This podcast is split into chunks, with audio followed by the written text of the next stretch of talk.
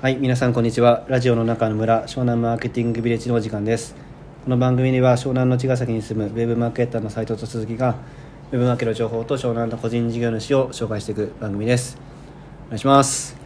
よろしくお願いよろしくお願いしします。ます。えー今日はですね、2020年初のゲストということで、えー、と湘南の寒川っていう場所で、えーハンドメイド店をやっている、えーカディさんをお呼びしてやっていきたいと思います。はい、お願いします。えーよろしくお願いします。皆さん明けましておめでとうございあます。りがとうございまありがとうすご。ざいます。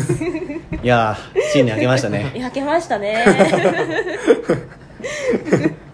まずちょっとパンドラの箱の紹介はいしたいなと思うんですけど、はい、まあ、ちょっと紹介してもらっていいですか？パンドラの箱どういう場所なのかっていうそうですね。もう一言で言えば文字の通りパンドラの箱と言ってしまえばうんそれまでなんですけれども、はいもう開けてびっくりっていうようなこうびっくり箱のようなうんお店なのかなというふうに思っています。うんまあ、基本的にはハンドメイドのやつがうんうん。ちょっと並んでるんですよね、そうですね、まあ、あの手作り作家さんの作品を全国からお預かりをしまして、うんまあ、必要な方にご縁をつなぎさせていただくっていうお仕事をさせていただいてます。うん。まあ、そんなお店が寒川にあってはいで、まあ、ハンドメイドのものも売ってるけど イベントとかも結構やったりしますもん。そうですね、まあ、日替わりで店内のあの、うん。ワークスペースを使ってワークショップを展開してもいますし、うん。あとは地域のあの屋外イベントですね、うん。ラブリーマーケットっていうあのイベントで、まあ、実行委員会の中で活動させていただいていて、まあ、うん。地域のイベンターとして動いてます、うん。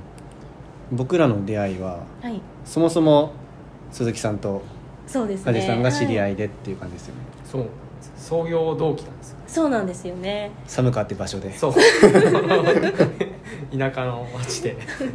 ちょっとセミナーで、そうです。ねはい。うん、それで知り合ってはい。で僕が茅ヶ崎に引っ越してきて、そうですね。はい。でこんなやつがいるよっていう感じで つながったみたいな。そう。そんな感じですね。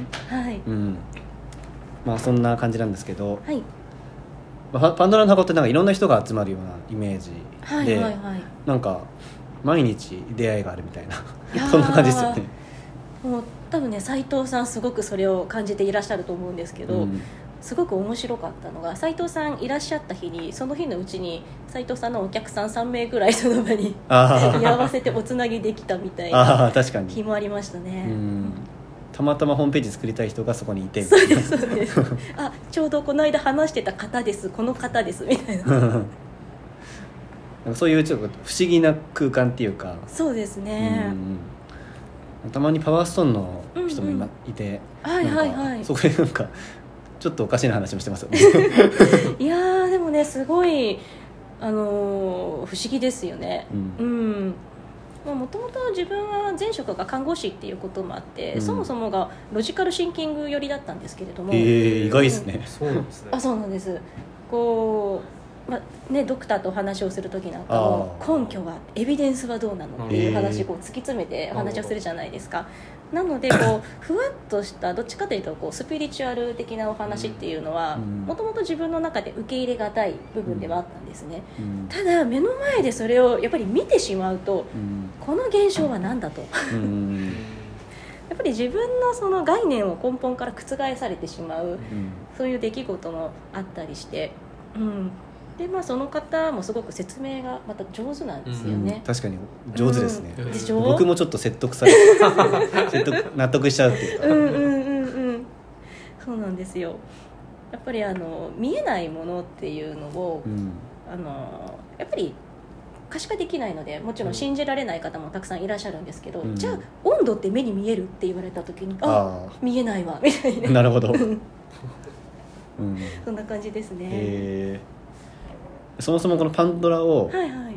開業しようと思ったきっかけってうん。何だったんですか、もともとは私自身もお客さんとして、まあ、委託販売のお店さんを利用させていただいてもらっていたんですけれども、うんまあ、子供が小さかったりだとかフルタイムで仕事もしてたので、なかなかお店に足を運べなかったりだとか、うん。あのまあ、作る時間だったり納品に行くタイムスケジュールだったりっていうのを組むのがすごく難しかったんですね、うん。まあそれで、まあ、小さいお子さんを持っているお母様にも気軽に来て利用ができるようなお店って何だろうって突き詰めて考えていった時に、うん。じゃあ自分でそういう場所を作れればいいなと、うんそれがそもそものきっかけですね。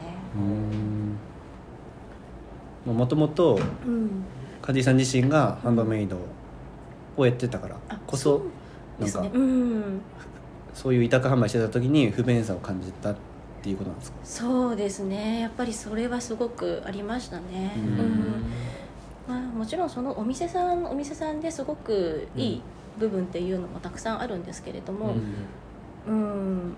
やっぱりなんていうのかな。利用する側の、うん。ここがもう少しこうだったらいいのになっていうのにもっと沿いたいなっていう、うんうん例えばそういうのでどういうとところがあります？例えばディスプレイをしている時にキッズスペースがあればいいのになとか。あこうやっぱり小さいお子さんがねいらっしゃる中でのディスプレイってなかなか難しくって、あうん。結構他の方の作品を触ってもし壊してしまったりしたらどうしようって結構お母様方神経を使いながらうん。飾られたりするんですけど、ん。まあ、そういう時にちょこっとお子さん遊ばせられるスペースがあったら、うん。その間に、ね、集中して飾ったりとかもできるかなとか、うん。そういうところですね。うんあとなんかうん。めっちゃ決済できますよね。そうですね。20種類ぐらい あの決済サービスを入れてます。やりすぎなんじゃないかっていうぐらいめっちゃ決済できるそうなんですよ。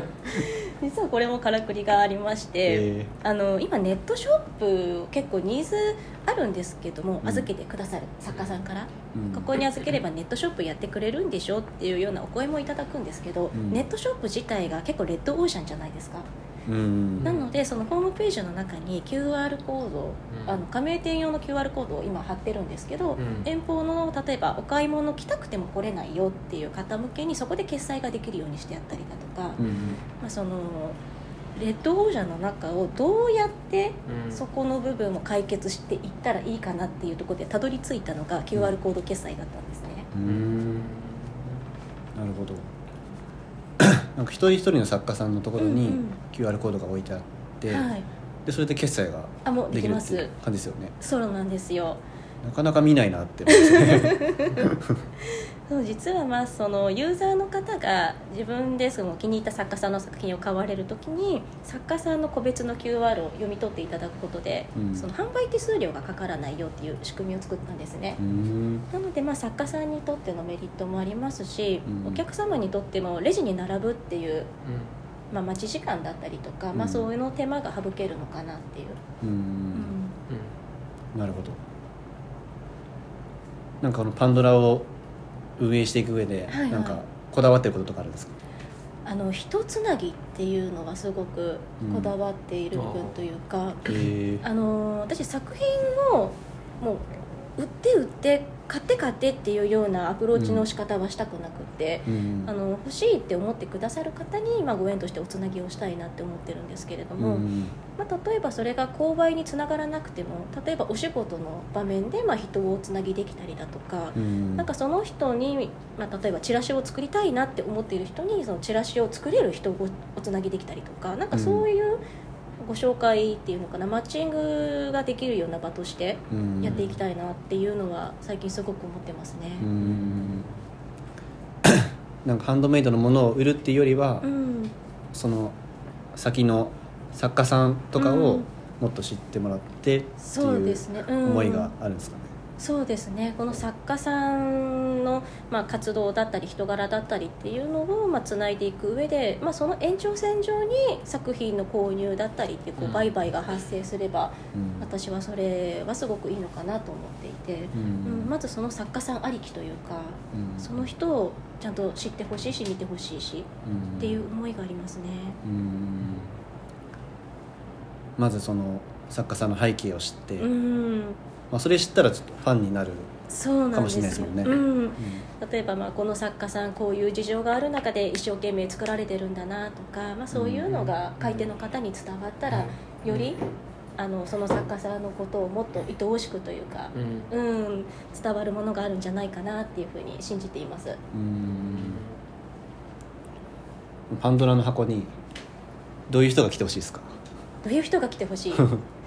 そうですねもうこれ言っちゃっていいのかしら？